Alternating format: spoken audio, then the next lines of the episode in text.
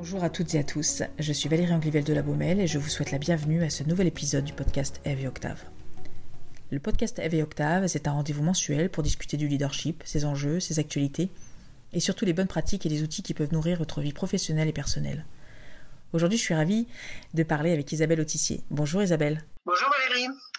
Isabelle, vous avez un parcours tellement riche qu'il est presque impossible à résumer, mais enfin, je vais quand même tenter l'exercice. Vous êtes ingénieure, auteur de plusieurs livres et romans, navigatrice de haut niveau et militante pour l'environnement. Vous grandissez à Paris, mais, vous, mais depuis votre plus jeune âge, vous êtes en contact avec la mer. À l'âge de 6 ans, vous découvrez la voile en Bretagne. En 78, vous êtes diplômé ingénieur halieutique. Vous menez ensuite des activités d'enseignement et recherche scientifique. En 91, vous finissez septième au Box Challenge en réalisant l'exploit d'être la première femme à faire le tour du monde en course à voile. Vous vous consacrez entièrement à la course au large jusqu'en 99. Dix ans plus tard, vous êtes élue présidente de la branche française WWF, le Fonds mondial pour la nature. Actuellement, vous occupez aussi d'autres fonctions liées à l'environnement. Absolument. Vous êtes notamment membre du CESE, e, le Conseil économique, social et environnemental. Alors ma première question, Isabelle. Dans les années 70, vous choisissez de faire des études d'ingénieur spécialisées dans l'exploitation des ressources maritimes.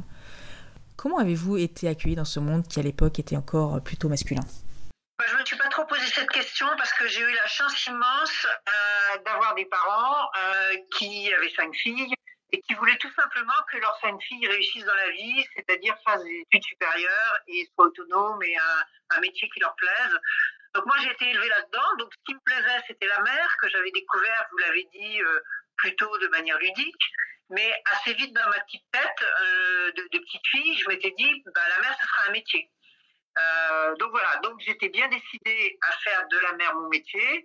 Euh, et ça passait évidemment par un cursus quand même un peu long. Donc en regardant à droite à gauche, il y avait ce, cursus d'ingénieur euh, à euh, donc d'ingénieur des pêches, qui me tentait bien. Alors je me suis pas demandé si c'était un truc pour les filles ou un truc pour les garçons. C'est juste que voilà, c'est ça que j'avais envie de faire. Euh, il se trouve que j'ai eu l'éducation et les capacités qui m'ont permis d'aller jusqu'au bout et d'intégrer cette école. Effectivement, on était, je pense que dans ma promo, euh, on était quelque chose comme 5 filles pour 80, euh, pour 80 personnes. Donc l'essentiel de mes collègues étaient des garçons. Mais bon, euh, voilà, puisque j'avais réussi au moins aussi bien qu'eux et que j'étais dans cette école, euh, j'avais pas de raison de, euh, comment dire, de me dévaloriser et de me demander si c'était bien ma place ou pas bien ma place. Euh, j'étais là où je devais être puisque j'avais réussi ce concours, quoi. Et donc je pense que, que cette façon de voir les choses, ça, comment dire, ça dédramatise énormément. C'est-à-dire que quand vous-même vous vous sentez bien dans vos baskets, si je puis dire, vous vous sentez à votre place, vous êtes bien dans ce que vous faites. Euh, du coup, euh, cette question du sexisme, de dire est-ce qu'une femme, pas une femme, c'est une question qui existe beaucoup moins. Vous avez entrepris euh, le tour du monde dans un voilier en solitaire. Alors là, pareil, hein, c'est aussi un milieu très masculin. Est-ce que vous avez dû surmonter des obstacles en tant que femme dans ce milieu de la navigation? Alors, ce qui est assez intéressant et, et, et étonnant d'ailleurs, si je vous demande par exemple quelles sont les navigatrices que vous connaissez, vous allez me citer que des navigatrices solitaires. Vous allez me citer euh, Florence Artaud, Hélène Venture, euh, euh, voilà. Alors ça c'est intéressant parce que ça veut dire quoi? Ça veut dire que, euh, surtout à mon époque, quand une jeune femme euh, voulait faire de la course au large, comme elle n'était pas trop bienvenue dans les équipages de garçons parce qu'on disait ouais ça va mettre la pagaille et puis oui elle est moins costaud et puis ceci cela, euh, bah du coup très naturellement et spontanément les filles faisaient du solitaire. Euh, puisque c'était la voie où, quand vous faites du solitaire, vous n'avez rien à demander à personne. Euh, si vous trouvez un budget, vous faites votre bateau, vous vous entraînez, puis vous partez courir. Et au moment où vous courez donc contre euh, essentiellement les garçons, puisque là encore, euh, quand j'ai couru, euh, il il y avait quasiment pas de femmes. Ben, ce qui compte, c'est le résultat. Et comme c'est un sport, il y a ça de bien que comment dire, les marins reconnaissent les leurs. C'est-à-dire quand vous faites des belles actions maritimes, quand vous vous comportez en, coureur, euh, le mot le féminin n'existe pas, mais en tout cas quand vous faites une belle course, bah, les autres marins ils le voient, ils le savent et donc ils vous respectent pour ce que vous avez fait. Donc en fait, euh, euh, voilà, moi ça s'est passé comme ça. C'est vrai que j'ai euh, décidé de faire des courses en solitaire. ça me plaisait aussi, hein, j'aimais bien le solitaire. Euh, ben voilà, euh, j'ai fait, le, fait le chemin, j'ai trouvé des budgets, j'ai fait un bateau et, je suis arrivée au départ de la course et finalement ça s'est bien passé. tout de suite d'ailleurs. Hein. j'ai eu des résultats sportifs tout de suite. Donc voilà, donc bah, après, il n'y avait, plus de, de discussion. Quoi. Alors, mais du coup, vous avez fait le tour du monde en bateau. alors moi, j'ai du mal à imaginer ce que ça peut être, hein, être seul sur un bateau au milieu de nulle part. Euh, il y a eu plein évidemment euh, d'heures passées à naviguer, mais aussi j'imagine que vous avez été confronté à la solitude, à la peur, au découragement. Alors vous avez un immense trésor d'expérience que vous avez déjà partagé dans l'écriture. Pourriez-vous nous en parler un petit peu plus? Bah, Ça, c'est pour le coup, c'est ni masculin ni féminin. Je crois qu'on on a tous ça évidemment, dans nos vies, euh, il y a tous, par exemple, des, moments d'incertitude où on se dit est-ce que je dois faire ça ou autre chose. Moi, je me suis posé la question. Euh, je me suis dit, bah voilà, le tour du monde en solitaire, est-ce que c'est bien raisonnable? Est-ce que je vais y arriver? Est-ce que je, euh, est-ce que je ferais pas mieux de faire des choses plus simples? Et puis en même temps, j'en avais tellement, tellement envie que je me suis dit, mais je serais vraiment une idiote si au moins j'essayais pas, quoi. Euh, donc c'est un peu ce qui a emporté la décision. Et après, évidemment, euh, mais comme tout le monde dans la vie, euh, voilà, il y, a des, moments de découragement, un peu, d'échec, de questionnement. Je crois que ce qui est important, c'est ce qui m'a toujours guidé, c'est de, de, savoir ça et de me dire que le chemin n'était pas un long fleuve tranquille et qu'il fallait que euh, je trouve en moi les ressources pour, euh, ben, pour dépasser ces moments-là. Euh, peut-être si je pouvais pour les anticiper, en tout cas pour me donner des, des armes pour pouvoir les, les, surmonter, comme de même quand on prépare un bateau, on anticipe les moments où on va casser, où on va avoir des problèmes. Et on les anticipe en se formant, euh, en inventant des, systèmes ou des choses pour s'en sortir. Mais je pense que psychologiquement, c'est un peu pareil. Et après, euh, je crois qu'il faut avoir cette espèce de ténacité qui fait que euh, bah, l'objectif, on sait qu'il est loin. Donc, il y a des hauts et des bas peut-être, mais on est toujours sur le chemin et on, quand même, des fois on fait les pas de géant et des fois les pas de fourmis, mais on fait toujours des pas dans le sens qu'on a choisi.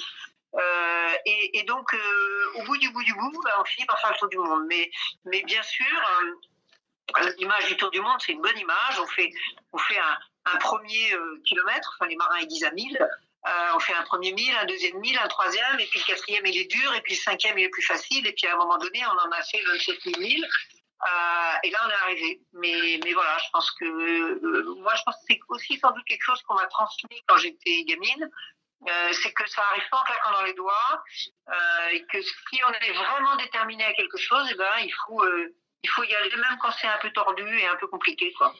enfin moi j'ai un certain plaisir à, me bagarrer, à m'obstiner, à aller au bout de mes, mes rêves parce que voilà, parce que d'entrée de jeu, bah, je sais que j'ai pas choisi des choses faciles, donc, donc voilà, je sais que que, que c'est comme ça, je l'ai choisi, donc je l'assume.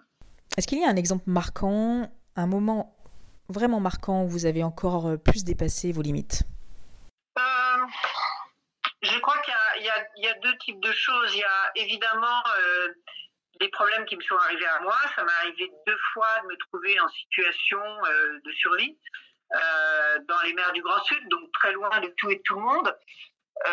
et d'être obligé évidemment de compter sur moi seul pour survivre. Et, je crois que dans ce moment-là, au fond, c'est la concentration sur le, euh, sur le quotidien, sur l'immédiat, sur le. Il s'agit pas de se faire un film en disant mon Dieu, je vais mourir ou je vais pas mourir. Ça, ça sert à rien. Euh, il s'agit pas de s'asseoir et de pleurer euh, parce que bon, on peut peut-être le faire temporairement pour se soulager, mais ça avance pas beaucoup à grand chose. Ce qu'il faut, c'est qu'on a un problème précis qu'il faut analyser, qu'il faut trouver une réponse. Et, il faut le faire. Et moi, j'ai toujours eu cette chance aussi. Alors peut-être parce que je suis optimiste de nature. Euh, il faut le faire en se disant que ben voilà, le pire n'est pas toujours sûr et que euh, euh, ben quand on construit une solution, c'est le meilleur moyen pour l'avoir arrivé. Quoi. Donc construire des solutions de survie. Donc le bateau est à l'envers, je suis enfermé à l'intérieur, j'ai le maille cassé, je voilà. Ben, suis pas non plus sans solution. Il y a des solutions auxquelles j'ai réfléchi avant, que j'ai construites avant, que je peux mettre en œuvre. Et puis, euh, un pas après l'autre, là aussi, euh, on essaye de débrouiller le, les chevaux et, et, de continuer à avancer. Je pense que, euh, voilà. Après, il y a des situations qui sont, à mon sens, presque plus compliquées, c'est les problèmes qui arrivent aux autres. Et je pense que J'ai été par exemple extrêmement affectée quand, dans une extrêmement forte tempête, j'ai fait demi-tour pour essayer de retrouver un autre marin dont on n'avait plus de nouvelles. Et malheureusement, je ne l'ai pas retrouvé. Et malheureusement, ce marin a disparu. Et là, je crois que finalement, c'est presque humainement plus difficile. Mmh. De, même que souvent, euh, euh, on peut être malade soi-même, mais les maladies de nos proches et des gens qu'on aime sont, encore plus douloureuses euh, parfois parce que voilà, parce qu'on a une forme d'impuissance et que et que ces gens-là vous importent et qu'on ne sait pas quoi faire en fait, on se sent un peu démuni. donc voilà, donc ça, je crois que ces situations qui sont qui sont plus psychologiquement difficiles, je pense qu'à un moment donné, il faut simplement les accepter. Euh, c'est-à-dire, les marins, ils savent faire ça. Euh, les marins, ils acceptent de ne pas être tout puissants. Dans nos sociétés, on pense tous qu'on est tout puissant, qu'on peut réaliser tous nos rêves en cinq minutes, que, que la nature s'adapte à nous, que les autres s'adaptent à nous, qu'on est le roi de la piste. En, mer, on sait le contraire. Euh, on sait que c'est la nature qui a raison, c'est la mer qui a raison. C'est elle qui impose cet impôt. et c'est à nous d'avoir l'intelligence d'utiliser ça pour essayer d'avoir des stratégies. Et s'il faut changer de stratégie, ben, il faut en changer. Euh, et, donc, je crois que euh, à un moment donné, euh, il faut savoir aussi avoir l'humilité d'accepter un certain nombre de choses en disant, ben voilà, ça me plaît pas, ou ça me fait mal, mais c'est comme ça. Et, donc, ben voilà, moi, je suis encore là, je suis encore vivante et je continue. Aujourd'hui, vous vous consacrez plus particulièrement à la protection de la nature et de l'environnement. On a beaucoup parlé de la mer hein, jusqu'à maintenant. Et donc, euh, depuis quelques temps maintenant, vous dirigez le Fonds mondial pour la nature en France. Quel est le rôle que votre parcours maritime a joué dans cet engagement? Alors, euh, ça a joué dans le sens que je viens de vous exposer, en fait. C'est que je pense que euh, la nature en mer vous apprend beaucoup de choses. et elle vous apprend justement ça. Elle vous apprend qu'au final, nous ne sommes qu'une des petites espèces de cette minuscule petite planète et que nous n'avons aucune importance. Euh, la planète se débrouillera très bien sans nous et l'univers se débrouillerait même très bien sans la Terre.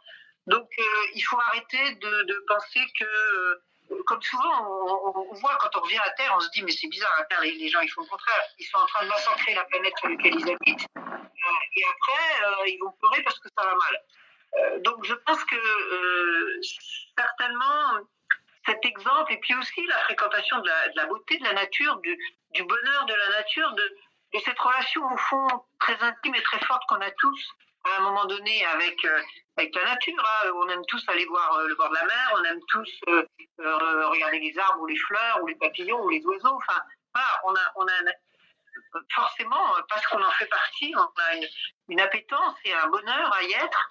voilà, tout ça, évidemment, m'a conduite à me dire que bah, il fallait que je participe de la prise de conscience de nos sociétés et de la et de la modification urgente de nos sociétés pour arrêter de détruire ce monde qui nous porte. On voit ces jeunes générations qui sont en train de subir les conséquences de nos actions pour protéger la planète, ou pas. Comment observez-vous un changement des consciences et des mentalités chez les nouvelles générations? Bah, les nouvelles générations, elles sont très très très inquiètes et je les comprends. Euh, et je le serai à leur place, puisque moi déjà je le suis alors que je suis beaucoup plus euh, vieille qu'eux et que donc j'en verrai moins. Euh, elles sont très inquiètes justement sur la remise en cause de ces fondamentaux et les jeunes générations se disent dans quel monde on va pouvoir exister? Euh, et, et, dans quel dans quel monde nos sociétés vont pouvoir perdurer d'une manière ou d'une autre? La crise qu'on vit aujourd'hui en est une parfaite illustration, puisque l'origine est, une, est un désordre environnemental. Hein. L'origine, c'est euh, le fait que euh, ben en, déforestant euh, et, en allant euh, chasser euh, des animaux sauvages, on les a rapprochés des hommes et donc les virus et les bactéries passent de l'un à l'autre. bah forcément, les jeunes, ils, voient tout ça, ils sont inquiets et ils cherchent des solutions. Et moi, évidemment, je les soutiens à fond. J'essaye au maximum de leur dire qu'il ne faut pas sombrer dans la désespérance, qu'ils sont peut-être justement cette génération qui est la, qui va voir la mise en œuvre de ces solutions, les solutions qu'on est qu'on est en train de trouver. On n'est pas sans solution, on en a plein dans tous les domaines. Simplement, on ne veut pas les appliquer parce qu'on ne veut pas bouger, on ne veut pas changer de, de, petit monde actuel. Mais on va être obligé par la force des choses, et ça nous fera beaucoup moins mal de le faire avant que de le faire après la crise.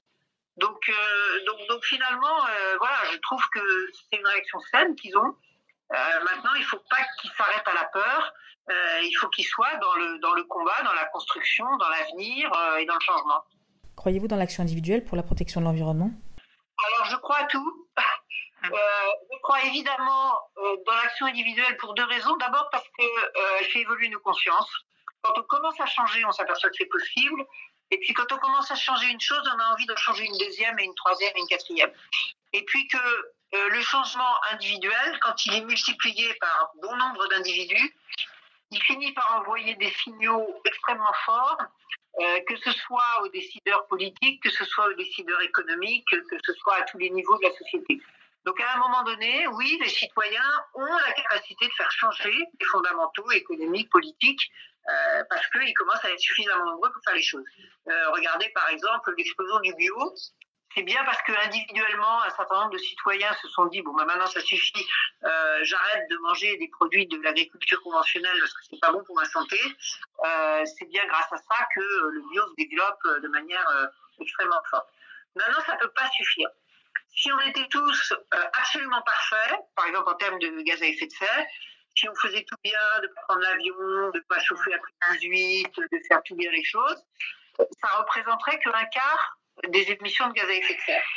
Donc il reste encore beaucoup derrière qui sont euh, pas, euh, c'est pas les citoyens qui peuvent agir, c'est encore une fois les pouvoirs économiques et les pouvoirs politiques. Donc trouver les solutions pour faire autrement, pour se transporter autrement, pour se nourrir autrement, pour baisser nos empreintes carbone. Là, évidemment, euh, il y a un sens du collectif qui est extrêmement important. Mais si vous aviez des pratiques à donner, euh, par exemple, à toutes les personnes qui vont nous écouter individuellement pour soigner l'environnement, quelles seraient les premières choses à faire Alors, les premières, euh, il y, en a, y en a beaucoup. Euh, pour prendre des choses extrêmement simples, je pense qu'agir sur l'alimentation et agir sur les déplacements. On va prendre que ces deux-là. Je pourrais prendre aussi l'Internet, mais bon, on est, je vais en prendre que deux. Euh, l'alimentation, effectivement. Euh, faire à manger à la maison avec des produits bruts et des produits bio, pas manger plus de deux ou trois fois par semaine euh, des, des protéines animales, c'est-à-dire de la viande et du poisson, ça a une influence considérable sur la santé des individus pris un par un, donc sur votre propre santé et sur celle de vos enfants, et c'est bon pour votre santé et, celle de vos enfants. Et puis c'est collectivement extrêmement bon pour la planète. Donc ça c'est quelque chose à faire et c'est pas plus cher. Parce que quand on remplace, euh, par exemple, des plats cuisinés par des plats qu'on cuisine soi-même avec des aliments bio, euh, qui sont un petit peu plus chers, et ben finalement on arrive au même budget. Euh, nous on a fait des, on a fait des études là-dessus. Donc ça c'est une chose qui est déjà très importante. Après la deuxième évidemment c'est les déplacements qui sont une des grosses causes de l'effet de fer. ben voilà il faut il faut être un tout petit peu intelligent, il faut se poser des questions. Pourquoi est-ce que je me déplace? Qu'est-ce que je vais faire ailleurs? Euh, est-ce que j'ai vraiment besoin d'y aller? Est-ce que j'ai vraiment besoin d'y aller euh, en avion, euh, en train, en bateau, à pied, en vélo Voilà. donc je pense que il faut juste se poser la question. Et, déjà, déjà, ça éclaircit bien les choses et déjà, on trouve plein, plein de solutions. Vous avez évoqué Internet. Évidemment, aujourd'hui, en pleine crise, tout le monde est scotché chez, chez lui, sur son ordinateur, sur les réseaux sociaux on est complètement coupé en fait aujourd'hui euh, de la relation avec nos familles, euh, nos amis, nos employeurs. Mais Internet, finalement, est-ce que c'est aussi un, gros pollueur? Oui, alors Internet, c'est comme un peu tout dans la vie d'ailleurs. Ça peut être le pire et le meilleur. Hein. Euh, vous prenez l'atome, c'est d'un côté la bombe atomique et de l'autre c'est les rayons X qui sauvent des vies. Donc, euh, donc Internet, c'est un peu pareil, c'est juste un outil. Euh, donc faut essayer de euh, le réfléchir en tant que tel comme un outil de communication, mais pas euh, pour faire n'importe quoi. Il y, y a, des petites choses, pour le coup au niveau individuel. vous savez, quand vous faites répondre, répondre, répondre, répondre, répondre, comme ça pendant dix fois, ça sert à rien. Vous pouvez refaire un message et votre message il est dix fois plus court et il est dix fois moins lourd. Quand vous faites répondre à tous alors que la réponse n'intéresse que trois personnes, euh, bah, vous renvoyez 50 euh, mails au lieu de 3 et, c'est pas mal. Hein. quand vous stockez tout sur le cloud, y compris euh, des tonnes de trucs dont vous n'avez pas besoin et que vous avez la flemme de trier, et que donc ça, ça alimente des serveurs qui doivent entretenir le cloud en permanence pour que vous puissiez aller y piocher, ça sert à rien. Quand vous avez 52 fenêtres ouvertes en même temps sur quand vous êtes sur Internet, bah, comme de toute façon vous ne pouvez en regarder qu'une à la fois, Euh, ça sert à rien d'en ouvrir 50 et ça aussi ça consomme. Donc, donc voilà, il y a plein de petites choses où il faut prendre cet outil euh, comme un outil de, de, de, lien, de lien social et, et, en particulier en ce moment, très important. Euh, et en même temps, euh, ne, ne, pas y faire n'importe quoi.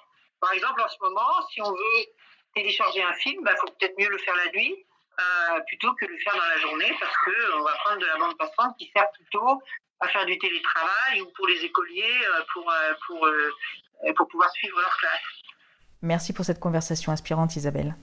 Pour ceux d'entre vous qui souhaitent poursuivre la conversation, je vous invite à nous suivre sur Instagram, Facebook, Twitter et LinkedIn. Vous y trouverez également plus de contenu sur le leadership et d'autres sujets liés au travail. Merci d'avoir écouté le podcast Eve et Octave. Rendez-vous ici le mois prochain pour un autre épisode inspirant. En attendant, portez-vous bien.